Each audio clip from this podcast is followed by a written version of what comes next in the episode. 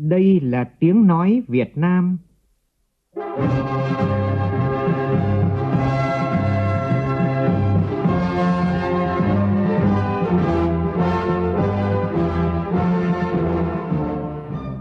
là tiếng nói Việt Nam, phát thanh từ Hà Nội, thủ đô nước Cộng hòa xã hội chủ nghĩa Việt Nam.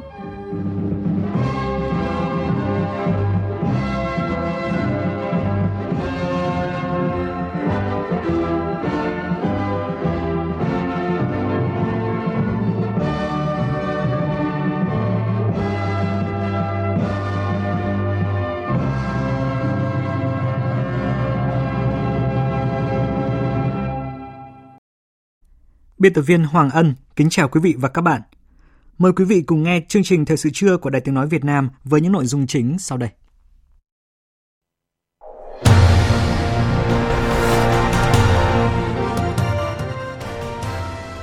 Chủ tịch nước Nguyễn Xuân Phúc dẫn đầu đoàn đại biểu lãnh đạo Đảng, Nhà nước, Mặt trận Tổ quốc Việt Nam dâng hương tưởng niệm Đại tướng Võ Nguyên Giáp nhân kỷ niệm 110 năm ngày sinh của Đại tướng Bộ Chính trị ban hành kết luận về công tác người Việt Nam ở nước ngoài trong tình hình mới.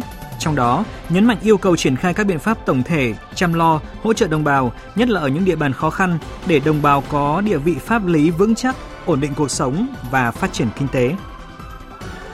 Với tinh thần tất cả vì miền Nam ruột thịt, vì thành phố Hồ Chí Minh, hàng nghìn cán bộ chiến sĩ lực lượng vũ trang và các nhân viên sinh viên ngành y tiếp tục vào tâm dịch để chi viện phòng chống dịch Covid-19 hàng loạt Facebooker bị khóa tài khoản cá nhân vì lạm dụng thế giới ảo, làm đảo lộn giá trị quy phạm đạo đức ngoài đời thực. Trong phần tin thế giới, Phó Tổng thống Mỹ Kamala Harris có chuyến công du Đông Nam Á đầu tiên nhằm tái khẳng định những ưu tiên của chính quyền Mỹ đối với khu vực cạnh tranh địa chiến lược quan trọng này. Israel không kích Gaza trong bối cảnh biểu tình và đụng độ xảy ra tại khu vực biên giới.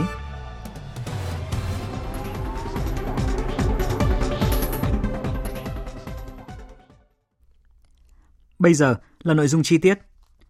Sáng nay, Chủ tịch nước Nguyễn Xuân Phúc dẫn đầu đoàn đại biểu lãnh đạo Đảng, Nhà nước, Mặt trận Tổ quốc Việt Nam tới dân hương, dân hoa tưởng niệm Đại tướng Võ Nguyên Giáp nhân kỷ niệm 110 năm ngày sinh của Đại tướng 25 tháng 8 năm 1911, 25 tháng 8 năm 2021. Cùng dự lễ có đồng chí Võ Văn Thưởng, Ủy viên Bộ Chính trị, Thường trực Ban Bí thư, đồng chí Trần Thanh Mẫn, Ủy viên Bộ Chính trị, Phó Chủ tịch Thường trực Quốc hội, Đại tướng Phan Văn Giang, Ủy viên Bộ Chính trị, Bộ trưởng Bộ Quốc phòng, Đại tướng Lương Cường, Ủy viên Bộ Chính trị, Chủ nhiệm Tổng cục Chính trị, đồng chí Nguyễn Trọng Nghĩa, Bí thư Trung ương Đảng, Trưởng ban Tuyên giáo Trung ương và đồng chí Đỗ Văn Chiến, Bí thư Trung ương Đảng, Chủ tịch Ủy ban Trung ương Mặt trận Tổ quốc Việt Nam. Phóng viên Vũ Dũng đưa tin. Chủ tịch nước Nguyễn Xuân Phúc cùng các đồng chí lãnh đạo Đảng, Nhà nước, Mặt trận Tổ quốc Việt Nam thành kính tưởng nhớ Đại tướng Võ Nguyên Giáp, người anh cả của quân đội nhân dân Việt Nam, vị tướng huyền thoại của dân tộc Việt Nam. Tưởng nhớ tri ân công lao to lớn đối với Đại tướng đã công hiến trọn đời cho sự nghiệp cách mạng vẻ vang của Đảng và dân tộc Việt Nam. Đại tướng Võ Nguyên Giáp có tên khai sinh là Võ Giáp, bí danh là Văn, sinh ngày 25 tháng 8 năm 1911 ở làng An Xá, xã Lộc Thủy, huyện Lệ Thủy, tỉnh Quảng Bình, trong một gia đình nhà nho nghèo giàu lòng yêu nước. Đại tướng là người học trò xuất sắc và gần gũi của Chủ tịch Hồ Chí Minh. Chọn đời mình, Đại tướng gắn bó với sự nghiệp cách mạng của Đảng và dân tộc. Ở Đại tướng Võ Nguyên Giáp luôn sáng ngời phẩm chất cao quý của người chiến sĩ cách mạng kiên trung, tuyệt đối trung thành với sự nghiệp cách mạng của Đảng, suốt đời tận tụy, hy sinh, một lòng, một dạ, phấn đấu cho mục tiêu, lý tưởng cộng sản. Đại tướng từng nói, tôi sống ngày nào cũng là vì đất nước ngày đó. Với quân đội nhân dân Việt Nam, Đại tướng Võ Nguyên Giáp là tổng tư lệnh, người anh cả của quân đội nhân dân Việt Nam, đã có công lớn xây dựng một đội quân hùng mạnh, góp phần quyết định cùng toàn dân đánh thắng thực dân Pháp và đế quốc Mỹ xâm lược. Đảm nhiệm trọng trách lớn lao là đại tướng khi mới 37 tuổi, nhưng đại tướng đã luôn nỗ lực học tập, rèn luyện, phấn đấu và hoàn thành xuất sắc nhiệm vụ được giao, xứng đáng với sự tin tưởng của Đảng, của Chủ tịch Hồ Chí Minh và của nhân dân Việt Nam. Đại tướng Võ Nguyên Giáp còn là một thiên tài quân sự, đã cùng toàn đảng, toàn dân, toàn quân ta đi từ thắng lợi này đến thắng lợi khác, lập nên những chiến công hiển hách. Đại tướng Võ Nguyên Giáp là chuyên gia lỗi lạc hàng đầu về đường lối chiến tranh nhân dân của phong trào giải phóng dân tộc trong nước và trên thế giới, nhận được sự ngưỡng mộ, kính trọng của nhiều nguyên thủ quốc gia, chính khách, học giả, nhà sử học, nhà báo, nhà văn và đông đảo nhân dân thế giới. Ở đại tướng luôn sáng ngời những phẩm chất, nhân cách của nhà văn hóa lớn, một tấm gương mẫu mực về đạo đức cách mạng, cần kiệm, liêm chính, trí công vô tư. Đặc biệt là sáu đức tính cần phải có của các vị tướng do Bác Hồ đã chỉ ra. Trí, dũng, nhân, tín, liêm, trung luôn được Đại tướng Võ Nguyên Giáp thực hiện đầy đủ, trọn vẹn. Thưa quý vị, căn nhà nhỏ giữa thôn An Xá, xã Lộc Thủy, huyện Lệ Thủy, tỉnh Quảng Bình, yên bình bên dòng Kiến Giang là nơi lưu giữ nhiều ký ức trong những lần Đại tướng Võ Nguyên Giáp, tên thân mật là Anh Văn, về thăm quê.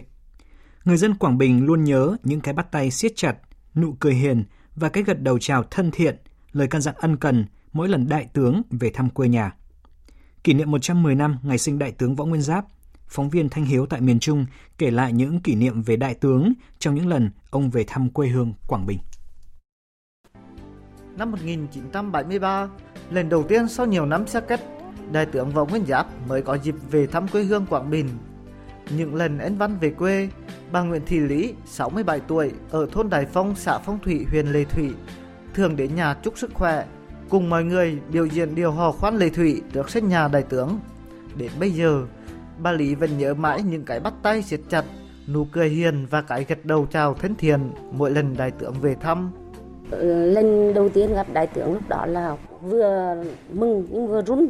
Khi bác lên mà bác bắt tay á, cái nét mặt của ông là không phải là ông vị tướng, mà ông là giống các một người người cha, người ông của quê hương miền là ngõ thân thiện lắm. Cái nhìn của ông thân thiện, tình cảm thương nhân lắm.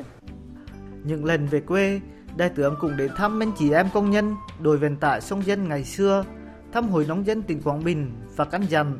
Hồi phải là chỗ dựa vững chắc cho bà con nông dân vươn lên. Tỉnh Quảng Bình tái lập tỉnh năm 1989 đến năm 1992, đại tướng về thăm, nói chuyện với lãnh đạo tỉnh, căn dặn cán bộ địa phương tập trung chăm lo đời sống vật chất, tinh thần cho nhân dân, chăm sóc gia đình chính sách, gia đình neo đơn. Đại tướng nhắc địa phương quan tâm về phát triển giáo dục, đào tạo. Lần cuối về thăm quê, đại tướng dành nhiều thời gian để làm việc, nói chuyện với lãnh đạo tỉnh Quảng Bình, nhắc nhở tỉnh giải quyết tình trạng bồi lắng cửa biển Nhật Lệ, chấn chỉnh việc khai thác đá ảnh hưởng đến di sản thiên nhiên thế giới, vườn quốc gia phong nha kẻ bàng. Nhắc nhở tu sửa hệ thống suối nước khoáng bang ở thượng nguồn huyện lệ thủy để sau này phục vụ nguồn nước sạch cho người dân. Ông võ đại hàm, người gọi đại tướng bằng ông theo vai con cháu trong họ, năm nay đã gần 80 tuổi, là người ngày đêm trông coi nhà lưu niệm. Nhớ lại, lần cuối về quê, đại tướng võ nguyên giáp có trồng hai cây thuộc nam được lấy từ vườn nhà ông ngoài đem về hai cây thuốc này vẫn sinh tốt đến nay. Ông Hàm bảo rằng xa quê hàng chục năm nhưng giọng nói của đại tướng vẫn không thay đổi. Đại tướng có một cái rất thích cái đua bơi truyền thống của Lê Thủy này. Mỗi lần mà đại tướng về quê thì thường tổ chức cái hò khoan Lê Thủy giữa sân. Cả gia đình đại tướng ngồi trong thềm này. Bà con tới coi thì đông, cùng phổ tay, cùng hò vô, rồi, rồi vui lắm. Những người từng đón và làm việc với đại tướng vẫn còn giữ nhiều kỷ niệm đẹp Năm 1998, Đại tướng Võ Nguyên Giáp về thăm Quảng Bình. Lúc đó, ông Đinh Minh Thự ở phường Đông Phú, thành phố Đồng Hới, đang làm bí thư huyện ủy Minh Hóa, tỉnh Quảng Bình, vinh dự được đón đại tướng. Ông Đinh Minh Thự mãi nhớ lời đại tướng dặn dò về phát triển kinh tế, văn hóa cho đồng bào dân tộc thiểu số ở Minh Hóa, đầu tư giáo dục xóa mù chữ, phát triển y tế, chăm lo cho sức khỏe nhân dân, cái cách căn dặn của đại tướng đối với anh em chúng tôi lúc đấy lãnh đạo huyện là giống như mở cho mình một cái định hướng là cho những cái lời khuyên nó truyền dẫn vào trong mình, là những cái tư tưởng. Như là nó truyền vào trong mình một cái niềm tin, một nghị lực và cái ý chí. Mà như tư tưởng của đại tướng tức là là dị công vi thường. Phải việc công trên hết. Cứ nghĩ đến lời căn dặn của đại tướng mà chúng tôi làm cái cách đó. Và sau đó chúng tôi là tập trung làm, tập trung cho giáo dục và y tế. Tất cả các trạm xã rất hiệu quả từ cái nguyện vọng tâm tư của dân và từ thực tế đó mà ra. Tháng 8 năm nay tròn 110 năm ngày sinh đại tướng Võ Nguyên Giáp và cùng gần 8 năm đại tướng yên nghỉ trên mảnh đất quê hương Quảng Bình. Ngôi nhà lưu niệm của đại tướng ở thôn An Xã, xã Lộc Thủy, huyện Lệ Thủy tiếp tục đón nhận những tình cảm ấm nồng của người dân khắp mọi miền Tổ quốc. Thưa quý vị, chương trình Thời sự trưa của Đài tiếng nói Việt Nam xin được tiếp tục với một thông tin quan trọng khác. Thay mặt Bộ Chính trị, đồng chí Võ Văn Thưởng, Thường trực Ban Bí thư vừa ký ban hành kết luận của Bộ Chính trị về công tác người Việt Nam ở nước ngoài trong tình hình mới. Kết luận nêu rõ, sau hơn 5 năm thực hiện chỉ thị số 45 ngày 19 tháng 5 năm 2015 của Bộ Chính trị về việc tiếp tục đẩy mạnh thực hiện nghị quyết số 36 ngày 26 tháng 3 năm 2004 của Bộ Chính trị khóa 9 về công tác đối với người Việt Nam ở nước ngoài. Dù ở bất cứ nơi đâu, đồng bào ta vẫn luôn hướng về Tổ quốc, gắn bó máu thịt với cội nguồn dân tộc, là bộ phận không tách rời của cộng đồng dân tộc Việt Nam, là nguồn lực quan trọng đóng góp cho sự nghiệp xây dựng, phát triển và bảo vệ Tổ quốc. Với cơ đồ, tiềm lực, vị thế, uy tín quốc tế của đất nước ngày càng được nâng cao, niềm tin của cộng đồng người Việt Nam ở nước ngoài cũng ngày càng được củng cố. Tuy nhiên, công tác người Việt Nam ở nước ngoài còn một số hạn chế. Để thực hiện tốt nghị quyết Đại hội 13 của Đảng, đáp ứng yêu cầu của sự nghiệp xây dựng và bảo vệ Tổ quốc, thời gian tới, Bộ Chính trị yêu cầu các cấp ủy, tổ chức đảng, lãnh đạo chỉ đạo thực hiện tốt các nhiệm vụ và giải pháp sau. 1. Tiếp tục nâng cao nhận thức và ý thức trách nhiệm trong việc thực hiện có hiệu quả chủ trương đại đoàn kết toàn dân tộc của Đảng và Nhà nước đối với đồng bào Việt Nam ở nước ngoài, đổi mới đa dạng hóa các hình thức, linh hoạt trong triển khai vận động người Việt Nam ở nước ngoài, nhất là thế hệ trẻ gắn bó với quê hương, đóng góp tích cực vào sự phát triển của nước sở tại, trở thành cầu nối góp phần thúc đẩy quan hệ tốt đẹp giữa Việt Nam với các nước.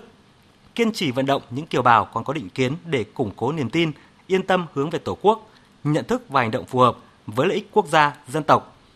Tiếp tục coi trọng quan tâm hỗ trợ và phát huy vai trò của các lực lượng nòng cốt, những người có uy tín, ảnh hưởng trong cộng đồng người Việt Nam ở nước ngoài, phù hợp với pháp luật của nước sở tại và pháp luật Việt Nam. Kịp thời tôn vinh, động viên, khích lệ người Việt Nam ở nước ngoài có đóng góp tích cực cho sự nghiệp xây dựng và bảo vệ Tổ quốc. 2. Tăng cường phối hợp với các cơ quan chức năng của nước sở tại, triển khai các biện pháp tổng thể chăm lo, hỗ trợ đồng bào, nhất là ở những địa bàn khó khăn để đồng bào có địa vị pháp lý vững chắc, ổn định cuộc sống, phát triển kinh tế, tuân thủ pháp luật và hội nhập thuận lợi vào xã hội sở tại. Tiếp tục nâng cao hiệu quả công tác bảo hộ công dân, quản lý lao động, du học sinh, giải quyết nhu cầu chính đáng của người Việt Nam ở nước ngoài liên quan đến quốc tịch phù hợp với quy định của hiến pháp, pháp luật Việt Nam và tinh thần nghị quyết số 36. Hoàn thiện cơ chế tiếp nhận, xử lý, phản hồi, vận dụng và phát huy hiệu quả các sáng kiến, ý kiến đóng góp của các chuyên gia, đội ngũ trí thức, cộng đồng doanh nhân Việt Nam ở nước ngoài – 4. Đa dạng hóa các hoạt động hỗ trợ đồng bào Việt Nam ở nước ngoài, giữ gìn tiếng Việt, phát huy bản sắc văn hóa và truyền thống tốt đẹp của dân tộc Việt Nam. Nghiên cứu lựa chọn ngày tôn vinh tiếng Việt hàng năm để khuyến khích cổ vũ đồng bào, nhất là thế hệ trẻ học tập và giữ gìn tiếng Việt. 5. Đổi mới nội dung, phương thức và tư duy về công tác tuyên truyền, thông tin đối ngoại, kịp thời thông tin về tình hình đất nước và chủ trương chính sách của Đảng, Nhà nước ta – phát huy hiệu quả các phương tiện truyền thông đa dạng của cộng đồng, hoàn thiện và nâng cao hiệu quả cơ chế phối hợp, phản ứng nhanh, kịp thời phản bác những luận điệu sai trái, không đúng sự thật về tình hình đất nước. 6. Hoàn thiện cơ chế phối hợp giữa các lực lượng tham gia công tác người Việt Nam ở nước ngoài, kiện toàn tổ chức bộ máy theo hướng tinh gọn, tăng cường hiệu lực, hiệu quả quản lý nhà nước trong công tác người Việt Nam ở nước ngoài. Trong đó, chú trọng các bộ phận làm việc trực tiếp tại nước sở tại theo hướng sâu sát, thực chất, hiệu quả kịp thời đáp ứng nguyện vọng chính đáng của cộng đồng người Việt ở nước sở tại.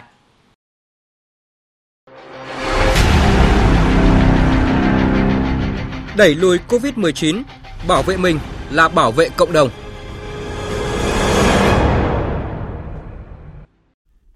Thưa quý vị, thông tin từ Bộ Y tế cung cấp sáng nay cho biết tổng số bệnh nhân COVID-19 của cả nước được điều trị khỏi là hơn 140.000 ca, có 7 tỉnh thành phố đã qua 14 ngày không ghi nhận trường hợp nhiễm mới, đó là Quảng Ninh, Bắc Cạn, Tuyên Quang, Lai Châu, Hòa Bình, Hải Phòng và Yên Bái.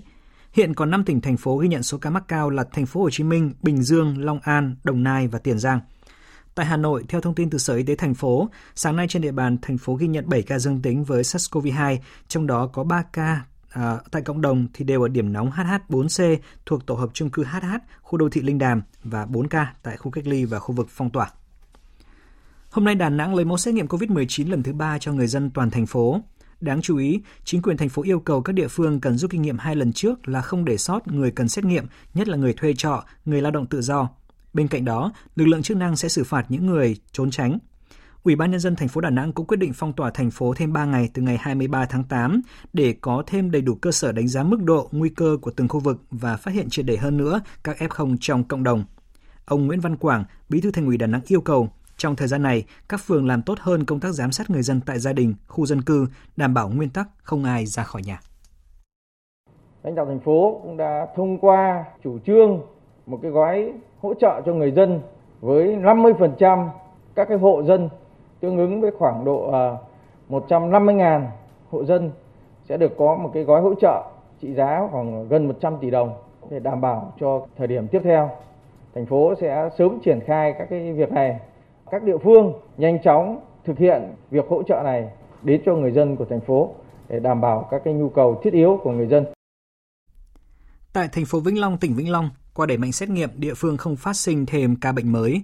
Phóng viên Tranh Tuy, thường trú tại khu vực đồng bằng sông Kiều Long, đưa tin. Trong suốt 8 ngày qua, thành phố không ghi nhận thêm ca mắc mới. Dấu hiệu tích cực là thực hiện chiến dịch lấy mẫu xét nghiệm trên diện rộng. Thành phố lấy mẫu xét nghiệm nhanh 3 lần cho hầu hết người dân có nguy cơ lây nhiễm trên địa bàn, cũng không phát hiện ca bệnh nào. Ông Đặng Văn Lượng, Chủ tịch Ủy ban nhân dân thành phố Vĩnh Long cho biết, có được kết quả này là nhờ địa phương duy trì và hoạt động có hiệu quả các chốt kiểm soát dịch bệnh đặt tại các cửa ngõ ra vào thành phố, đồng thời đảm bảo an sinh xã hội cho các đối tượng trên địa bàn.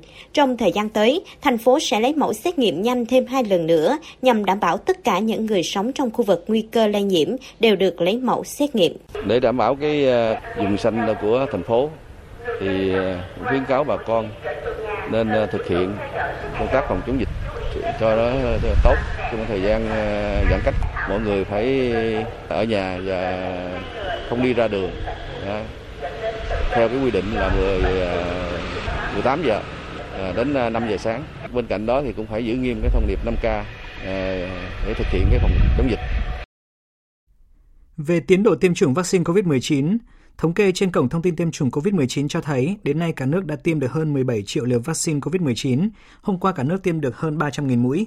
Riêng tại thành phố Hồ Chí Minh, ngành y tế thành phố và các viện, bệnh viện đơn vị đã tiêm hơn 5 triệu 300 nghìn liều và tính đến hôm nay, hơn 77% dân số trên 18 tuổi ở thành phố Hồ Chí Minh được tiêm ít nhất một mũi vaccine. Sau 3 ngày hoàn thành thủ tục kiểm định chất lượng, sáng nay lô vaccine COVID-19 gồm hơn 1 triệu 200 nghìn liều AstraZeneca được Công ty Cổ phần Vaccine Việt Nam bàn giao cho Bộ Y tế.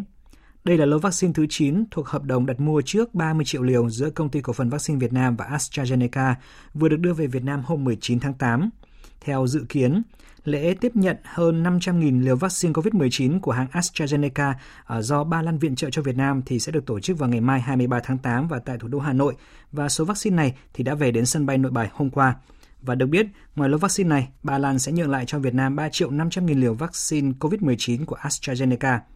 Ngoài số vaccine này, dự kiến lô thiết bị y tế thiết yếu phục vụ cho công tác phòng chống dịch COVID-19 trị giá khoảng 4 triệu đô la Mỹ sẽ được phía Ba Lan chuyển sang Việt Nam vào đầu tháng 9 tới. Việt Nam là quốc gia ngoài châu Âu đầu tiên mà Ba Lan viện trợ vaccine COVID-19 và trang bị y tế. Bộ Y tế vừa có công văn khẩn gửi các tỉnh thành yêu cầu căn cứ vào tình hình dịch bệnh của địa phương, khả năng cung ứng vaccine COVID-19, xem xét ưu tiên tiêm vaccine cho phụ nữ mang thai, bà mẹ đang cho con bú. Bộ Y tế cũng chỉ rõ, phụ nữ mang thai trên 13 tuần là đối tượng phải được khám sàng lọc kỹ lưỡng và thận trọng trước khi tiêm vaccine. Phụ nữ mang thai dưới 13 tuần là đối tượng chỉ hoãn tiêm chủng đồng thời chống chỉ định tiêm vaccine Sputnik V cho phụ nữ mang thai và đang cho con bú. Thưa quý vị, với tinh thần tất cả vì miền Nam ruột thịt, vì thành phố Hồ Chí Minh, những ngày qua, nhiều lực lượng tiếp tục được chi viện để đảm bảo công tác phòng chống dịch bệnh trong thời điểm cam go này. Tổng hợp của biên tập viên Đài tiếng nói Việt Nam. Hơn 300 cán bộ chiến sĩ thuộc Trung đoàn Cảnh sát cơ động Tây Nguyên hôm qua được điều động đến thành phố Hồ Chí Minh tăng cường cho nhiệm vụ kiểm soát, đảm bảo trật tự an an ninh và phòng chống dịch COVID-19. Cũng trong ngày hôm qua, hai chuyến bay chở 300 cán bộ chiến sĩ Học viện Quân y hạ cánh xuống sân bay Tân Sơn Nhất. Theo dự kiến thì 1.400 cán bộ nhân viên của học viện sẽ được điều động vào thành phố Hồ Chí Minh. Bên cạnh đó, Cục Cảnh sát Giao thông Bộ Công an cũng đã tổ chức lễ xuất quân tăng cường cán bộ chiến sĩ thực hiện nhiệm vụ tại thành phố Hồ Chí Minh. Thiếu tướng Nguyễn Văn Trung, Cục trưởng Cục Cảnh sát Giao thông cho biết, đơn vị đã tăng cường 37 cán bộ chiến sĩ từ Hà Nội vào làm nhiệm vụ đảm bảo trật tự an toàn giao thông và phòng chống dịch bệnh tại các cửa ngõ ra vào thành phố. Trong khi đó, gần 1.500 giảng viên, sinh viên trường Cao đẳng Y tế Bạch Mai, Hà Nội sẽ lên đường vào thành phố Hồ Chí Minh chi viện cho trung tâm hồi sức tích cực COVID-19. Tối qua, gần 250 sinh viên của trường đã lên chuyến bay vào thành phố Hồ Chí Minh. Theo thống kê của Bộ Y tế, tính đến ngày hôm qua thì đã có tới hơn 14.000 nhân lực y tế được huy động hỗ trợ cho chống dịch tại miền Nam. Thưa quý vị, do ảnh hưởng của dịch COVID-19, Tổng công ty Đường sắt Việt Nam vừa quyết định bãi bỏ chạy tàu SE8 xuất phát tại ga Sài Gòn kể từ ngày mai 23 tháng 8 và bãi bỏ chạy tàu SE7 xuất phát tại ga Hà Nội kể từ ngày 25 tháng 8 tới đây cho đến khi có thông báo mới. Tuy nhiên, ngành đường sắt vẫn tổ chức chạy tàu khách chuyên biệt theo yêu cầu của các địa phương và khi được các cơ quan chức năng cho phép. Đối với hành khách đã mua vé đi trên các đoàn tàu SE7, SE8 sẽ được làm thủ tục trả và bảo lưu tiền vé hành khách có thể thực hiện việc trả vé trực tuyến hoặc là tại ga đối với các địa phương không thực hiện giãn cách. Trong trường hợp hành khách không thể đến ga làm thủ tục trả vé do địa phương đang thực hiện các biện pháp hạn chế người dân đi lại để phòng chống dịch, thì người dân có thể trả vé sau thời gian tàu chạy theo quy định. Hiệp hội Chế biến và Xuất khẩu Thủy sản Việt Nam VASEP vừa có công văn gửi Văn phòng Chính phủ và Bộ Kế hoạch và Đầu tư góp ý dự thảo nghị quyết hỗ trợ doanh nghiệp trong bối cảnh đại dịch COVID-19. Trong đó, đề xuất bảo hiểm xã hội chi trả lương cho người lao động trong trường hợp người lao động phải đi cách ly hoặc là dừng sản xuất thay vì doanh nghiệp phải trả. Hiệp hội này cho rằng hiện nay kết dư của các quỹ bảo hiểm đang rất lớn. Do đó, bảo hiểm xã hội hoàn toàn có khả năng và cần đóng góp nguồn lực cho việc chi trả lương cho người lao động trong bối cảnh doanh nghiệp đang vật lộn vì khó khăn và đang kiệt quệ nguồn lực do đại dịch COVID-19. Tình hình dịch bệnh COVID-19 vẫn diễn biến phức tạp, số nợ đóng chậm đóng bảo hiểm xã hội dự báo có thể tiếp tục sẽ có xu hướng gia tăng trong năm nay và những năm tiếp theo. Đáng lưu ý, nhóm chậm đóng từ 3 năm trở lên chiếm tỷ trọng lớn trong tổng số nợ. Riêng số nợ của nhóm này và nợ lãi chậm đóng đã chiếm gần 60% tổng số nợ bảo hiểm xã hội. Phóng viên Kim Thanh đưa tin. Theo báo cáo của Bảo hiểm xã hội Việt Nam, tính đến hết năm 2020, tổng số tiền nợ đóng bảo hiểm xã hội bắt buộc là 11.666 tỷ đồng. Đáng lưu ý là nhóm chậm đóng từ 3 năm trở lên vì chiếm tỷ trọng lớn trong tổng số nợ. Riêng số nợ của nhóm này và nợ lãi chậm đóng thì đã chiếm gần 60% tổng số nợ bảo hiểm xã hội. Tình hình chậm đóng nợ đóng của nhóm doanh nghiệp nhà nước sau một giai đoạn có xu hướng giảm dần thì đến nay lại tăng trở lại. Ông Nguyễn Thế Mạnh, Tổng Giám đốc Bảo hiểm xã hội Việt Nam cho biết, cơ quan bảo hiểm xã hội đã kịp thời thực hiện việc tiếp nhận và giải quyết tạm dừng đóng vào quỹ hưu trí và tử tuất đối với các đơn vị doanh nghiệp gặp khó khăn do đại dịch COVID-19. Tuy nhiên, thời gian sau khi hết hạn được tạm dừng đóng, nhưng doanh nghiệp không có khả năng đóng bù sẽ gây khó khăn và ảnh hưởng đến việc thực hiện chính sách, chế độ bảo hiểm xã hội cho người lao động và cơ quan thực hiện quản lý quỹ bảo hiểm xã hội. Ông Nguyễn Thế Mạnh nêu rõ. Trong cái điều kiện dịch bệnh, trên cơ sở cái dữ liệu mà hiện có, cái tài nguyên hiện có mà của ngành bảo hiểm xã hội Việt Nam đã có, thì chúng tôi ứng dụng mạnh mẽ cái công nghệ thông tin vào. Đấy, để xây dựng các cái tiêu chí để mà nhận diện các cái rủi ro của các cái đơn vị mà có khả năng là nợ, chây ì trốn đóng. Để trên cơ sở đó thì chúng tôi cũng có cái cảnh báo, phân tích và đôn đốc, kiến nghị và đồng thời nếu còn chây ì thì chúng tôi xuống thanh tra kiểm tra chính trong cái dịch bệnh thì cái công tác thanh tra kiểm tra chúng tôi thì lại càng phải ứng dụng cái công nghệ thông tin và sẽ hoàn thiện để trên cơ sở đó là thanh tra kiểm tra tự động. Tiếp theo là một thông tin đáng chú ý trong lĩnh vực giáo dục. Từ ngày 24 đến ngày 25 tháng 8 tới đây, cổng thông tin tuyển sinh đại học sẽ mở để thí sinh và điểm tiếp nhận hồ sơ thực tập điều chỉnh nguyện vọng đăng ký xét tuyển trực tuyến. Bộ Giáo dục Đào tạo yêu cầu các sở giáo dục đào tạo thông báo cho thí sinh các điểm tiếp nhận hồ sơ biết để tham gia, đồng thời lưu ý đây chỉ là giai đoạn thực tập phần mềm giúp thí sinh và điểm tiếp nhận hồ sơ làm quen với cách điều chỉnh nguyện vọng đăng ký xét tuyển. Kết quả thực tập điều chỉnh nguyện vọng của thí sinh trên hệ thống sẽ bị xóa toàn bộ sau khi kết thúc đợt chạy thử. Hệ thống sẽ được làm mới lại để thí sinh chính thức điều chỉnh nguyện vọng đăng ký xét tuyển từ ngày 29 tháng 8 cho đến 17 giờ ngày mùng 5 tháng 9. Thưa quý vị, là một thông tiếp theo sẽ là một thông tin đáng chú ý khác. Trung tâm báo tin động đất và cảnh báo sóng thần thuộc Viện Địa lý Địa cầu thông báo vào hồi 16 giờ 18 phút 43 giây giờ GMT ngày 21 tháng 8 năm 2021, tức là 23 giờ 18 phút 43 giây giờ Hà Nội. Đêm qua, một trận động đất có độ lớn là hơn 3 độ Richter đã xảy ra tại vị trí có tọa độ là 17,872 độ Vĩ Bắc, 106,808 độ Kinh Đông, có độ sâu chấn tiêu khoảng 8 km, Động đất xảy ra tại khu vực Biển Đông, cách bờ biển huyện Quảng Trạch, tỉnh Quảng Bình khoảng 30 cây số. Cấp độ rủi ro thiên tai là cấp 0. Trung tâm báo tin động đất và cảnh báo sóng thần, Viện Địa lý Địa cầu vẫn đang tiếp tục theo dõi trận động đất này. Và thưa quý vị, trước khi đến với phần tin quốc tế, ngay sau đây biên tập viên Đài tiếng nói Việt Nam sẽ chuyển đến quý vị những thông tin thời tiết.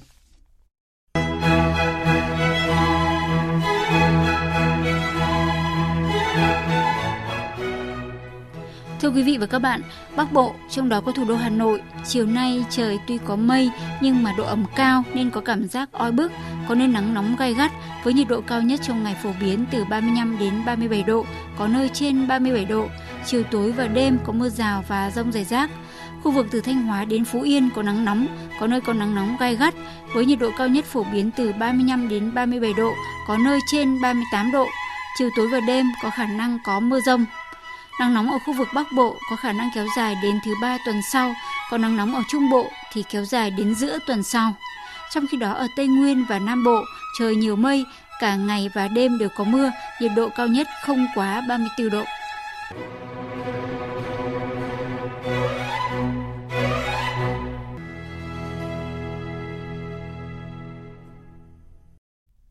Xin chuyển sang phần tin thế giới.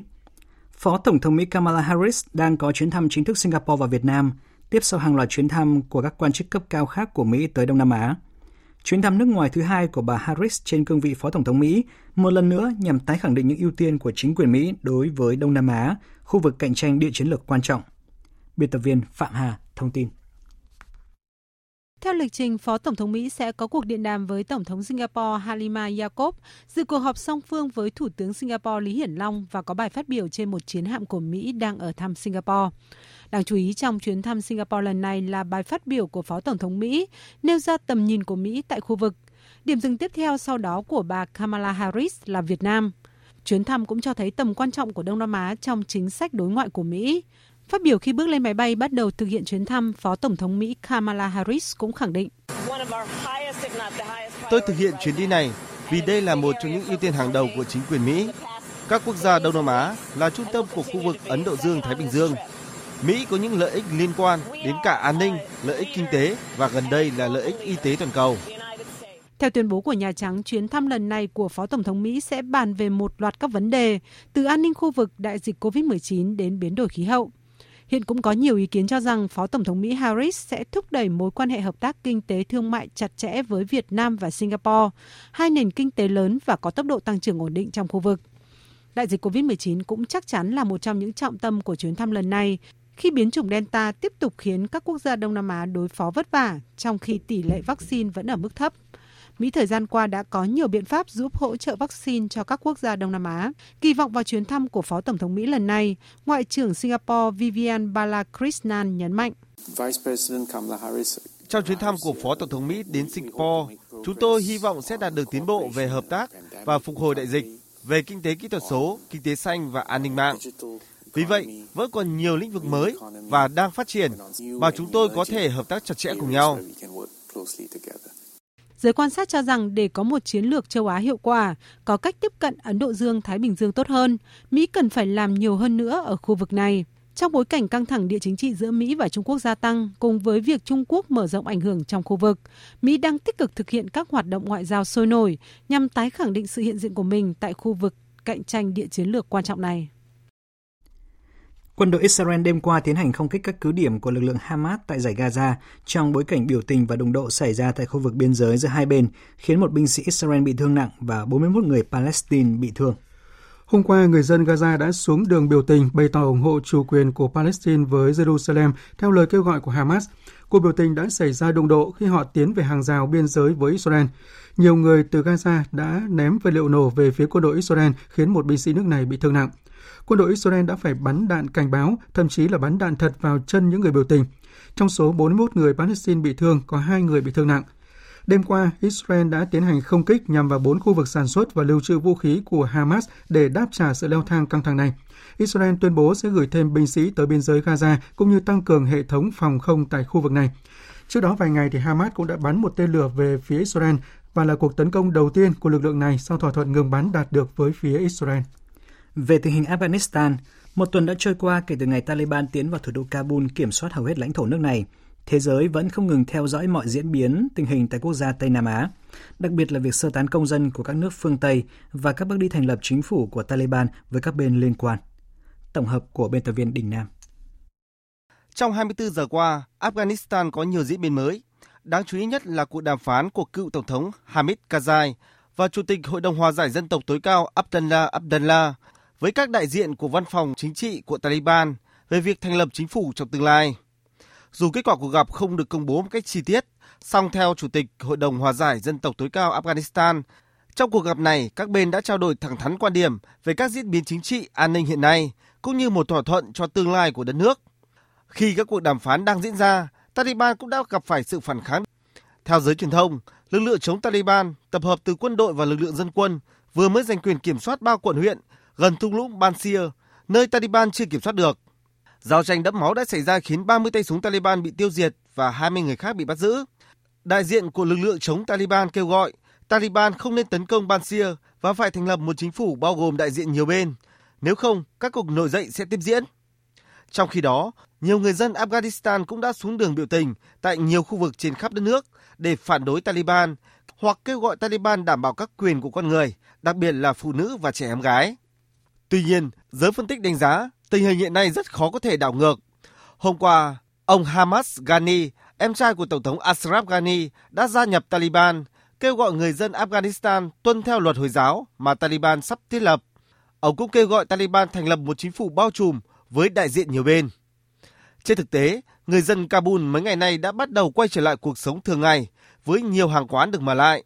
Nữ sinh tại một số khu vực đã được trở lại trường học, ngay cả nơi Taliban kiểm soát. Một thành viên của lực lượng Taliban cam kết Thông điệp của chúng tôi dành cho tất cả người dân là mọi vấn đề đã được giải quyết, sẽ có an ninh và sự ổn định. Nếu người dân gặp bất kỳ vấn đề gì như trộm cướp, hãy báo cho chúng tôi, chúng tôi sẽ giải quyết. Dư luận Afghanistan và quốc tế nhìn chung đánh giá tích cực về những lời cam kết của Taliban mới đây, bao gồm cả lời hứa đảm bảo các quyền của phụ nữ trong khuôn khổ luật của đạo hồi. Mỹ và các nước phương Tây cũng thừa nhận Taliban đang hợp tác trong việc giúp sơ tán công dân. Theo vị đại sứ Nga tại Afghanistan, Dmitry Zenov, sau khi thiết lập được trật tự, Taliban nên tập trung vào việc cải thiện tình hình kinh tế, xã hội theo như lời cam kết. Thưa quý vị, trong bối cảnh dịch COVID-19 kéo dài, nền kinh tế Indonesia được cho là chỉ có khả năng phục hồi về mức trước đại dịch COVID-19 vào năm 2022, chậm hơn một năm so với dự báo trước đó. Phóng viên Hương Trà và Võ Giang, thường trú Đại tiếng nói Việt Nam tại Indonesia, đưa tin. Dự thảo ngân sách nhà nước năm 2022 của Indonesia vừa được Tổng thống Joko Widodo công bố cho thấy, tới năm 2022, một số chỉ số kinh tế vĩ mô của Indonesia như tăng trưởng tổng sản phẩm quốc nội, tỷ lệ lạm phát, tỷ lệ nghèo mới có thể trở về mức như trước khi dịch COVID-19 bùng phát vào năm 2019. Theo dự thảo ngân sách này, chính phủ Indonesia kỳ vọng tăng trưởng kinh tế Indonesia có thể đạt mức 5,5% vào năm 2022 nhờ các cải cách kinh tế, trong đó có luật tạo việc làm. Dự thảo ngân sách nhà nước năm 2022 của Indonesia cũng dự báo chỉ số tiêu dùng sẽ tăng 3%, tỷ lệ nghèo từ mức 8,5% đến 9%. Đây cũng là những con số mà nền kinh tế Indonesia đã đạt được trong những năm trước dịch COVID-19. Riêng tỷ lệ thất nghiệp năm 2022 dự báo vẫn ở mức từ 5,5% đến 6,3%, cao hơn so với trước khi xuất hiện dịch COVID-19. Sự phục hồi của nền kinh tế Indonesia, một trong những đầu tàu kinh tế Đông Nam Á sẽ góp phần đưa kinh tế của cả khối ASEAN tăng tốc trở lại sau đại dịch. Song các chuyên gia kinh tế cảnh báo những rủi ro kinh tế Indonesia còn hiện hữu và để phục hồi nhanh chóng, nền kinh tế nước này cần cải cách sâu rộng trong nhiều lĩnh vực như phát triển nhân lực, giáo dục, y tế, bảo trợ xã hội, cơ sở hạ tầng kết nối, cũng như giảm quan liêu, cải cách thủ tục hành chính, tạo thuận lợi cho kinh doanh và đầu tư. Thưa quý vị, Hôm nay, cơ quan khí tượng Nhật Bản cho biết một trận động đất mạnh 5,2 độ Richter đã xảy ra ngoài khơi tỉnh Fukushima của Nhật Bản. Cảnh báo về trận động đất cho biết trận động đất được tính là cấp 4 ở một số khu vực tại Fukushima trên thang cường độ địa chấn Nhật Bản, cao nhất là cấp 7 và cho đến thời điểm hiện tại chưa có cảnh báo nào về nguy cơ sóng thần tại khu vực. Cũng trong sáng nay, cơ quan khảo sát địa chất Mỹ thông báo một trận động đất mạnh 6,9 độ Richter đã làm rung chuyển khu vực quần đảo South Sandwich nằm ở Nam Đại Tây Dương – Cơ quan khảo sát địa chất của Mỹ cho biết tâm chấn của trận động đất nằm ở độ sâu 10 km và theo hệ thống cảnh báo sóng thần của Mỹ, không có cảnh báo nào được đưa ra sau trận động đất này. Trong khi đó, tại Haiti, một tuần sau trận động đất mạnh 7,2 độ Richter tàn phá khu vực phía tây nam đất nước, khiến gần 2.200 người thiệt mạng và hàng nghìn người bị thương. Hiện nước này đang phải đối mặt với tình trạng khẩn cấp sống còn, làm gia tăng căng thẳng do thiếu viện trợ tới các khu vực hẻo lánh của đất nước. Trên đường phố Haiti, những người sống sót đang phải vật lộn hàng ngày để tìm thức ăn và nước uống khi các đoàn xe nhân đạo bắt đầu phân phát nhu yếu phẩm cơ bản nhưng thường không đủ số lượng. Việc phân phát viện trợ nhân đạo không chính thức tại Los Cayos, thành phố lớn thứ ba của Haiti, nơi phần lớn đã bị phá hủy bởi trận động đất, đã gây ra các cuộc ẩu đả giữa đám đông và có cả việc người dân tấn công những chiếc xe tải cứu trợ. Người đứng đầu chương trình lương thực thế giới của Liên Hợp Quốc tại Haiti, ông Hanorat, lo ngại về tình an ninh xấu đi có thể làm gián đoạn các hoạt động viện trợ đối với những người Haiti dễ bị tổn thương. Chương trình lương thực thế giới của Liên Hợp Quốc đang thảo luận với chính quyền và tất cả các bên để cố gắng ngăn chặn điều này.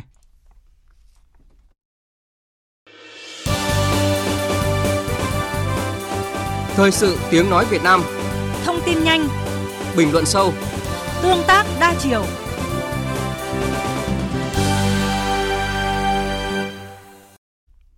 Thưa quý vị, tuần qua cộng đồng Facebook ở nước ta ngỡ ngàng khi hàng loạt người bị khóa tài khoản cá nhân hoặc là hội nhóm mình quản trị chỉ sau một đêm. Ngỡ ngàng giây lát, lời giải chẳng phải tìm kiếm lâu xa. Nguyên nhân được chỉ ra là vì chấm, hóng, like hay là share những điều bị coi là vi phạm tiêu chuẩn cộng đồng. Môi trường ẩn ảo chưa bao giờ phổ biến như hiện nay, Facebook là ví dụ điển hình được đóng đinh với chữ ảo.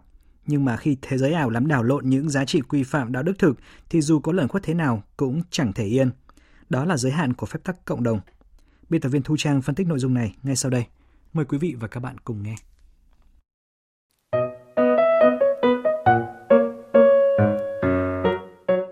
Tổng thống Venezuela từng bị khóa tài khoản một tháng. Trước đó, ông đăng tải dòng trạng thái được cho là quảng bá thái quá tác dụng của một sản phẩm chưa được kiểm chứng cho mục đích phòng chống dịch COVID-19. Nhiều cơ quan báo chí, cơ quan y tế, cơ quan dịch vụ khẩn cấp của Australia từng bị chặn tất cả các dòng trạng thái vì Facebook cho rằng nhiều thông tin từ cộng đồng, lợi ích tương tự lại chẳng được trả khoản thù lao nào. Gần đây nhất, cựu Tổng thống Mỹ Donald Trump nhận thông báo tài khoản bị khóa tới tận năm 2023.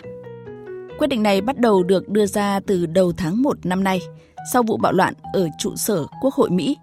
Những phát ngôn của ông Trump lúc đó được cho là kích động bạo lực. Thời điểm còn nắm giữ quyền lực cao nhất đất nước cờ hoa, ông Trump cũng không xử lý được vấn đề, không thể mở khóa tài khoản vì những nguyên tắc do ông trùm làng Face và các cộng sự định sẵn. Facebook stands for Facebook ủng hộ những nguyên tắc cơ bản giúp đảm bảo tiếng nói của tất cả mọi người, cũng như các cơ hội kinh tế, giữ cho mọi người được an toàn, cũng như duy trì những truyền thống dân chủ như quyền tự do ngôn luận, có những giá trị cơ bản cho hầu hết chúng ta.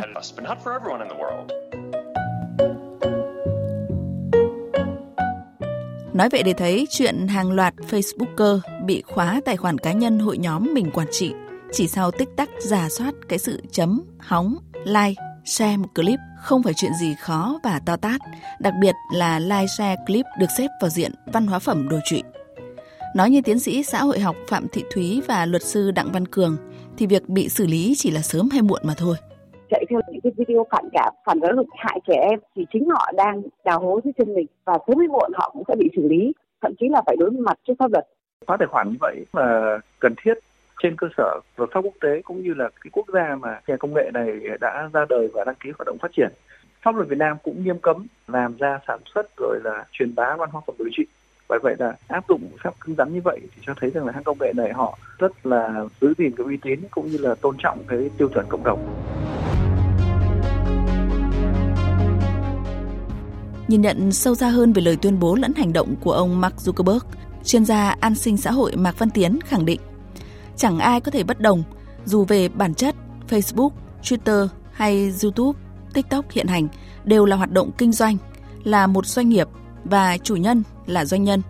Có nghĩa hiểu theo cách thông thường, từng tài khoản đang xanh mỗi ngày chính là một khách hàng đang làm giàu cho doanh nhân doanh nghiệp này. Nhưng họ đã không bất chấp đề cao lời lãi lên trên lợi ích phép tắc cộng đồng mà cố gắng tạo dựng, gìn giữ những giá trị cơ bản, giá trị chung cho tất cả đó là đạo đức trách nhiệm, cũng đồng thời là cách thức khôn ngoan của một doanh nghiệp muốn tồn tại, phát triển lâu dài dựa vào cộng đồng, bên cộng đồng. Ngược lại, với khách hàng, người chơi, hành động lời nói trên môi trường ảo thể hiện phần nào phong văn hóa, bản chất con người thực. Cái phương tiện giao tiếp cộng đồng ứng xử là phải có văn hóa, có bản lĩnh chứ không phải bất cứ tin gì những xe theo kiểu thằng tôm bằng cá được. Đặc biệt là những vấn đề về nhạy cảm trẻ em nói như thế rất dễ nhưng vấn đề nó phụ thuộc vào cái phong văn hóa của cái người dùng. Cái tâm không trong sáng. A du à, kích lợi dụng cái cạnh người dùng thì chạy theo cái phong văn hóa của mình. Đấy một dạng tự thanh lọc tự thanh lọc.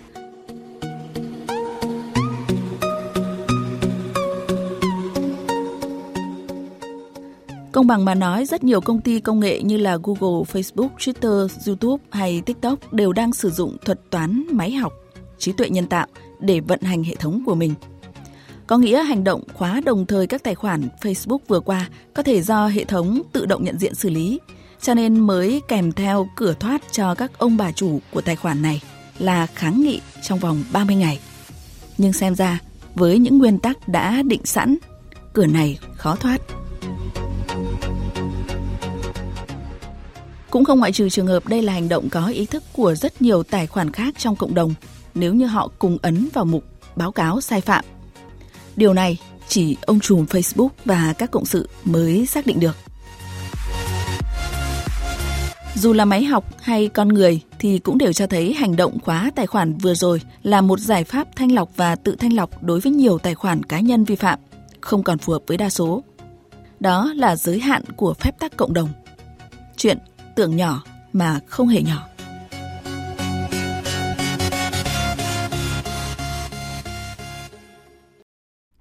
Thưa quý vị, chuyện chuyện tưởng nhỏ lại không hề nhỏ. Dù có đang được đóng đinh là môi trường ảo thì giải pháp vừa rồi của Facebook hay là hành động tương tự sắp tới của các trang mạng xã hội khác đối với những cá nhân vi phạm chắc chắn thì đều sẽ được ủng hộ và phá vỡ nguyên tắc cộng đồng dùng thế giới ảo làm đảo lộn những giá trị quy phạm đạo đức thực thì cần được và sẽ bị thanh lọc. Chắc chắn đó sẽ là giải pháp tốt để phương tiện giao tiếp công cộng này giữ được giá trị bản chất là nơi tập hợp những con người, lời nói đi đến hành động hiểu biết pháp luật và lợi ích cộng đồng, đặc biệt là trong giai đoạn này. Và tiếp tục chương trình thời sự trưa nay, ngay sau đây biên tập viên Đài tiếng nói Việt Nam sẽ điểm lại các sự kiện quốc tế nổi bật trong tuần.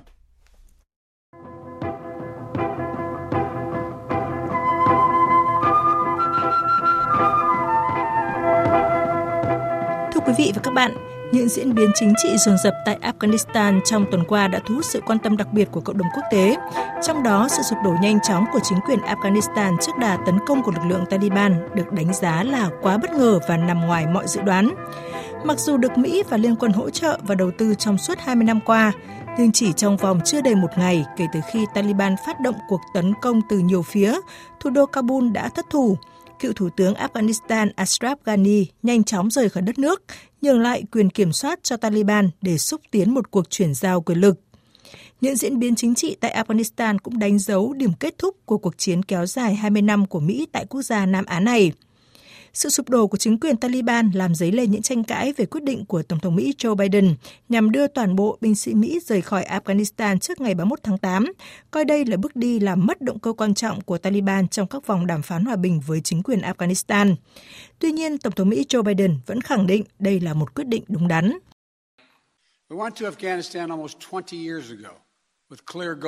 Chúng ta tới Afghanistan gần 20 năm trước với các mục tiêu rõ ràng – tìm những kẻ đã tấn công Mỹ vào ngày 19 tháng 1 năm 2001 và đảm bảo rằng Ankara sẽ không thể sử dụng Afghanistan làm căn cứ để tấn công Mỹ.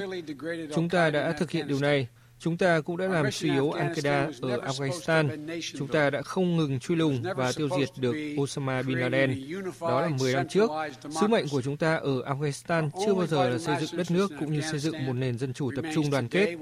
Lợi ích quốc gia duy nhất của chúng ta ở Afghanistan luôn là ngăn ngừa một cuộc tấn công khủng bố ở Mỹ Tôi sẽ không lặp lại những sai lầm trong quá khứ khi quân đội Mỹ phải ở lại và chiến đấu trong một cuộc nội chiến ở một quốc gia khác.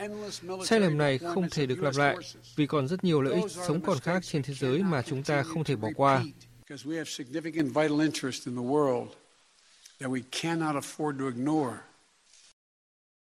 Với việc Taliban tiếp quản quyền lực, lịch sử Afghanistan đã bước sang một trang mới và cộng đồng quốc tế đang chờ đợi Taliban sẽ quản lý đất nước như thế nào.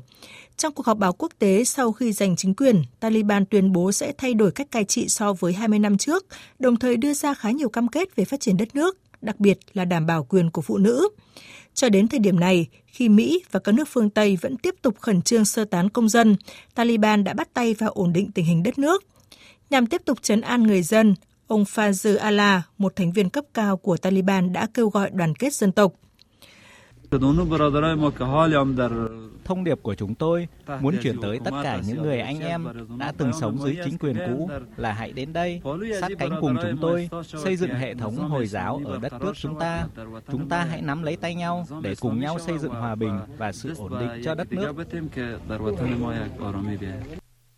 Cộng đồng quốc tế hiện vẫn tỏ ra rất thận trọng trước những tuyên bố của Taliban và cho rằng việc Taliban có được công nhận hay không phụ thuộc vào hành động của lực lượng này trong thời gian tới.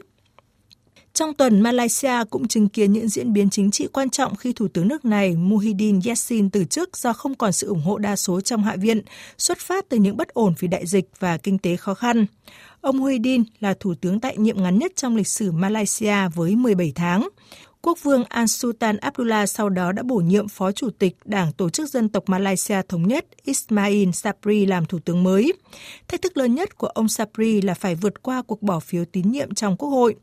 Với thế đa số mong manh hiện nay trong Quốc hội, ông Sabri cần lấy được lòng tin bằng các chính sách mới và hiệu quả để đối phó với dịch COVID-19 và vực dậy nền kinh tế. Bất chấp các lệnh phong tỏa kéo dài nhiều tháng qua, số ca nhiễm COVID-19 tại Malaysia vẫn tăng mạnh với hơn 20.000 ca nhiễm và hàng trăm ca tử vong mỗi ngày. Một sự kiện cũng thu hút sự quan tâm của dư luận quốc tế là chuyến công du của Phó Tổng thống Mỹ Kamala Harris tới Singapore và Việt Nam bắt đầu từ hôm nay. Đây là chuyến công du nước ngoài thứ hai của bà Harris trên cương vị Phó Tổng thống Mỹ. Chủ đề thảo luận trong chuyến thăm của bà Harris là vấn đề y tế toàn cầu, quan hệ đối tác kinh tế và an ninh cùng các vấn đề khu vực khác. Trong thời gian dừng chân tại Singapore từ ngày 22 đến ngày 24 tháng 8, bà Kamala Harris sẽ hội đàm với Thủ tướng Lý Hiển Long và có bài phát biểu với nội dung nhấn mạnh tầm quan trọng của các quan hệ đối tác và những lĩnh vực hợp tác cần thúc đẩy. Sau đó bà sẽ tới Việt Nam. Tiếp theo chuyến thăm hồi tháng trước của Bộ trưởng Quốc phòng Mỹ Lloyd Austin, chuyến thăm của bà Kamala Harris tái khẳng định cam kết của chính quyền Mỹ với khu vực châu Á-Thái Bình Dương nói chung và Đông Nam Á nói riêng. Trong bối cảnh dịch COVID-19 vẫn đang lây lan nhanh tại nhiều quốc gia do sự nguy hiểm của biến thể Delta, Tổng Giám đốc Tổ chức Y tế Thế giới Tedros Adhanom Ghebreyesus cảnh báo sự lây lan của biến thể Delta đang vượt trước các biện pháp mà cộng đồng thế giới đang thực hiện, đặc biệt là ở các quốc gia có tỷ lệ tiêm chủng thấp và các biện pháp y tế công cộng hạn chế, khiến tỷ lệ nhập viện và tử vong cao. Tổng Giám đốc Tổ chức Y tế Thế giới kêu gọi các nước, các tổ chức quốc tế cần quyên góp khẩn cấp thêm 1 tỷ đô la Mỹ để thực hiện kế hoạch chiến lược ứng phó với đại dịch, trong đó có đẩy nhanh quá trình sản xuất thuốc chống lại COVID-19. Trong khi đó, một số quốc gia đã thông báo tiêm mũi vaccine thứ ba để tăng cường khả năng bảo vệ. Tại Mỹ, những người đã tiêm hai mũi vaccine sẽ bắt đầu được tiêm mũi thứ ba từ ngày 20 tháng 9 tới.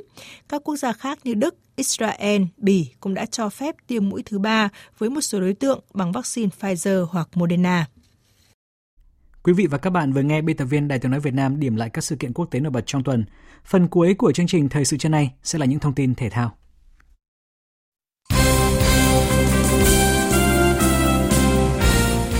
Quý vị và các bạn thân mến, sau một ngày nghỉ hồi phục, chiều hôm qua 21 tháng 8, đội tuyển bóng đá Việt Nam đã trở lại sân tập, tiếp tục chuẩn bị cho lượt trận đầu tiên của vòng loại FIFA World Cup 2022 khu vực châu Á. Không khí khẩn trương và tinh thần tập trung cao độ là điều dễ cảm nhận thấy, đó cũng là điều dễ hiểu bởi chỉ còn chưa đầy một tuần nữa, huấn luyện viên Park Hang-seo sẽ chốt danh sách 25 cầu thủ cho chuyến làm khách tại Ả Rập Xê Út. Trả lời phỏng vấn trước buổi tập, tiền đạo Nguyễn Tấn Linh bày tỏ cảm xúc phấn khích khi sát bực đối đầu với những đội bóng mạnh nhất châu Á. Chân sút xuất sắc của đội tuyển Việt Nam cũng hy vọng cùng các đồng đội có được kết quả thuận lợi trong trận gia quân vào ngày mùng 2 tháng 9 tới. Thật ra thì ờ, được đối đầu với những ờ, đội bóng ở hàng đầu của châu Á thì Linh cảm thấy rất là rất là phấn khích khi mà được ờ, học trao dồi thêm kinh nghiệm cho bản thân và cũng như là trình độ của không chỉ Linh cũng như là của bóng đá Việt Nam được nâng nâng thêm một tầm cao mới và hy vọng là đội tuyển quốc gia Việt Nam sẽ có những cái điểm số cũng như là màn trình diễn thuyết phục trước các đội bóng của hàng đầu châu Á. Do ảnh hưởng của dịch COVID-19 nên kế hoạch tổ chức các trận đấu giao hữu quốc tế của đội tuyển không thể thực hiện. Tuyển U22 Việt Nam được lựa chọn làm quân xanh. Theo đánh giá của Tiến Linh, việc thi đấu với đội tuyển U22 Việt Nam cũng đã mang lại những tín hiệu tích cực về lối chơi của đội tuyển.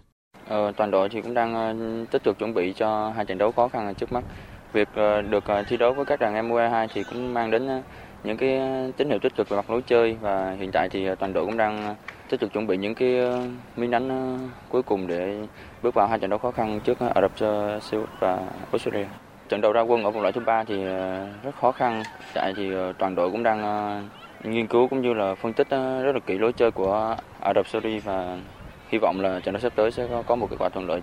Trong buổi tập, đội tuyển đã chào đón sự trở lại của tiền vệ Lê Tiến Anh và Quang Hải sau thời gian phải tập phục hồi theo chế độ riêng dưới sự hướng dẫn của các bác sĩ. Huấn luyện viên trưởng Park Hang-seo cũng dành nhiều thời gian để trực tiếp hướng dẫn, chỉnh sửa cách di chuyển, chiến thuật và hỗ trợ, phối hợp bọc lót cho nhau giữa các cầu thủ. nhà cầm quân người Hàn Quốc đang cố gắng để gia tăng sự kết dính trong lối chơi của tuyển Việt Nam trước khi có trận đấu tập tiếp theo với tuyển U22 dự kiến vào ngày 25 tháng 8. Cũng trong ngày hôm qua 21 tháng 8, tại cuộc họp thường trực Liên đoàn bóng đá Việt Nam VFF đã đi đến quyết định hủy V-League 2021 do dịch COVID-19 diễn biến phức tạp trên diện rộng ở Việt Nam. Trong cuộc họp chiều cùng ngày, Ban chấp hành VFF đã đưa việc này vào nghị quyết. Tại cuộc họp thường trực, đội dẫn đầu bảng xếp hạng là Hoàng Gia Lai, đội xếp thứ hai là Viettel cũng nhất trí với phương án là hủy giải. Một loạt đội bóng có đại diện trong ban chấp hành như là Đà Nẵng, Quảng Nam và Sông Lam Nghệ An chung quan điểm. Kết quả, những vòng đã đấu được bỏ qua, không ghi nhận thành tích. Việc hủy giải cũng giúp các câu lạc bộ không phải chờ đợi V-League 2021 trở lại vào tháng 2 năm sau. Qua đó, giảm được thiệt hại đáng kể về kinh tế. Trước đó, V-League 2021 phải tạm dừng từ ngày 7 tháng 5 do các cầu thủ Sông Lam Nghệ An thuộc diện F2 của một người nhiễm COVID-19. VPF dự định nối lại vào ngày 31 tháng 7, nhưng kế hoạch đổ bể do COVID-19 lại bùng phát trở lại. Ban tổ chức giải sau đó đã đề xuất lùi sang tháng 2 năm 2022, được Hội đồng Quản trị VPF thông qua. Tuy nhiên, hàng loạt câu lạc bộ V-League lên tiếng phản đối mạnh mẽ. Sau 12 vòng đấu, câu lạc bộ Hoàng Anh Gia Lai đang dẫn đầu bảng xếp hạng với 29 điểm, hơn đội xếp sau là câu lạc bộ Viettel 3 điểm và Sông Lam Nghệ An đứng cuối với 10 điểm.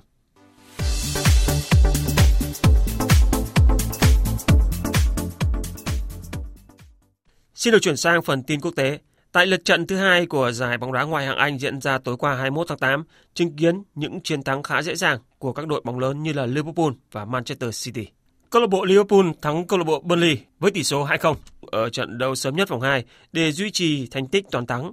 Liverpool sớm gây áp lực từ hiệp 1 rồi mở tỷ số chỉ một phút sau khi Burnley bỏ lỡ cơ hội. Phút thứ 18, từ pha phối hợp bên cánh trái, hậu vệ TC Cast tạt bóng cho Jota đánh đầu lái bóng về phía góc xa, ghi bàn mở tỷ số cho Liverpool. Sang hiệp 2, Liverpool tấn công dễ dàng hơn do Burnley đẩy cao đội hình tìm bàn gỡ. Sadio Mane sau khi bỏ lỡ hai cú sút cận thành, cuối cùng cũng đã ghi bàn khi anh vô lê căng hạ gục thủ thành của Burnley ở phút thứ 69. Tỷ số chung cuộc của trận đấu là 2-0 và Liverpool đã đứng đầu bảng xếp hạng với 6 điểm sau hai trận toàn thắng. Ở trận đấu diễn ra sau đó, câu lạc bộ Manchester City đè bẹp câu lạc bộ Norwich với tỷ số đậm đà 5-0. Trong đó, Jack Grealish lần đầu lập công dưới màu áo của đội bóng mới. Trước đối thủ quá yếu, Man City đã giải cơn khát bàn thắng ám ảnh họ trong 3 trận đấu chính thức gần đây nhất. Đó là các trận thua cùng tỷ số 0-1 dưới tay của Chelsea ở chung kết Champions League, thua Leicester City ở siêu cúp Anh và Tottenham ở vòng mở màn giải bóng đá ngoại hạng Anh. Bất ngờ nhất ở các trận đấu sớm lượt trận thứ hai là việc câu lạc bộ Brighton chia sẻ ngồi đầu bảng với Liverpool khi có cùng 6 điểm. Trong trận đấu muộn nhất, đội bóng này đã vượt qua câu lạc bộ Watford với tỷ số 2-0 trên sân nhà. Dự báo thời tiết Thưa quý vị và các bạn, Bắc Bộ và Trung Bộ chiều nay nắng oi, có nơi có nắng nóng gai gắt. Chiều tối và đêm có mưa rào và rông rải rác. Tây Nguyên và Nam Bộ có mưa cả ngày và đêm. Trong mưa rông có khả năng xảy ra lốc xét và gió giật mạnh. Sau đây là tin chi tiết. Bắc Bộ, chiều nắng nóng, có nơi nắng nóng gai gắt, chiều tối và đêm có mưa rào rải rác và có nơi có rông, nhiệt độ từ 26 đến 37 độ, có nơi trên 37 độ. Các tỉnh từ Thanh Hóa đến Thừa Thiên Huế, chiều nắng nóng, có nơi nắng nóng gai gắt, chiều tối và đêm có mưa rào và rông vài nơi, nhiệt độ từ 26 đến 37 độ, có nơi trên 38 độ. Khu vực từ Đà Nẵng đến Bình Thuận, chiều nắng, riêng phía Bắc có nắng nóng, có nơi nắng nóng gai gắt, chiều tối và đêm có mưa rào và rông vài nơi, nhiệt độ từ 24 đến 37 độ. Tây Nguyên có mây, có mưa rào và rông vài nơi, chiều tối và tối có mưa rào và rông rải rác, nhiệt độ từ 19 đến 33 độ. Nam Bộ có mây, có mưa rào và rông vài nơi, riêng chiều tối và tối có mưa rào và rông rải rác, nhiệt độ từ 23 đến 34 độ. Khu vực Hà Nội chiều nắng nóng, có nơi có nóng nóng gai gắt, chiều tối và đêm có mưa rào và rông vài nơi, nhiệt độ từ 27 đến 37 độ, có nơi trên 37 độ. Tiếp theo là dự báo thời tiết biển chiều và đêm nay. Bắc Vịnh Bắc Bộ có mưa rào và rông vài nơi, tầm nhìn xa trên 10 km, gió Nam đến Đông Nam cấp 4, cấp 5. Nam Vịnh Bắc Bộ, vùng biển từ Quảng Trị đến Quảng Ngãi không mưa, tầm nhìn xa trên 10 km, gió Nam đến Đông Nam cấp 4, cấp 5. Vùng biển từ Bình Định đến Ninh Thuận, vùng biển từ Bình Thuận đến Cà Mau có mưa rào và rông vài nơi, tầm nhìn xa trên 10 km, gió Nam đến Tây Nam cấp 4 khu vực Bắc Biển Đông và khu vực quần đảo Hoàng Sa thuộc thành phố Đà Nẵng có mưa rào và rông vài nơi, tầm nhìn xa trên 10 km, gió Nam đến Tây Nam cấp 3, cấp 4. Khu vực giữa và Nam Biển Đông có mưa rào và rông vài nơi, tầm nhìn xa trên 10 km, gió nhẹ, khu vực phía Tây có gió Tây Nam cấp 3, cấp 4. Khu vực quần đảo Trường Sa thuộc tỉnh Khánh Hòa, vùng biển từ Cà Mau đến Kiên Giang và Vịnh Thái Lan có mưa rào và rông vài nơi, riêng đêm và sáng có mưa rào rải rác, tầm nhìn xa trên 10 km, giảm xuống 4 đến 10 km trong mưa, gió nhẹ. Vừa rồi là những thông tin thời tiết. Bây giờ chúng tôi tóm lược những tin chính đã phát trong chương trình.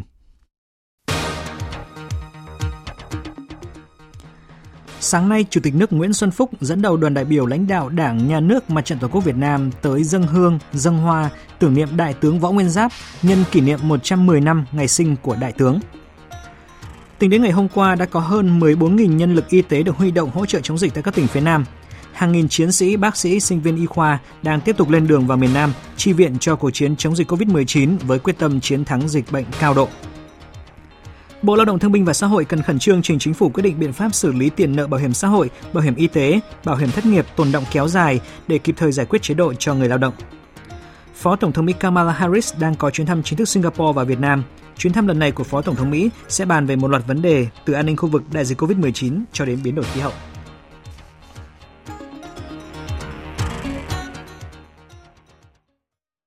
Thời lượng dành cho chương trình Thời sự trưa nay đến đây đã hết.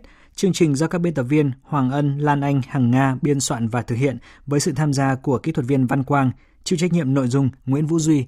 Xin kính chào tạm biệt và hẹn gặp lại.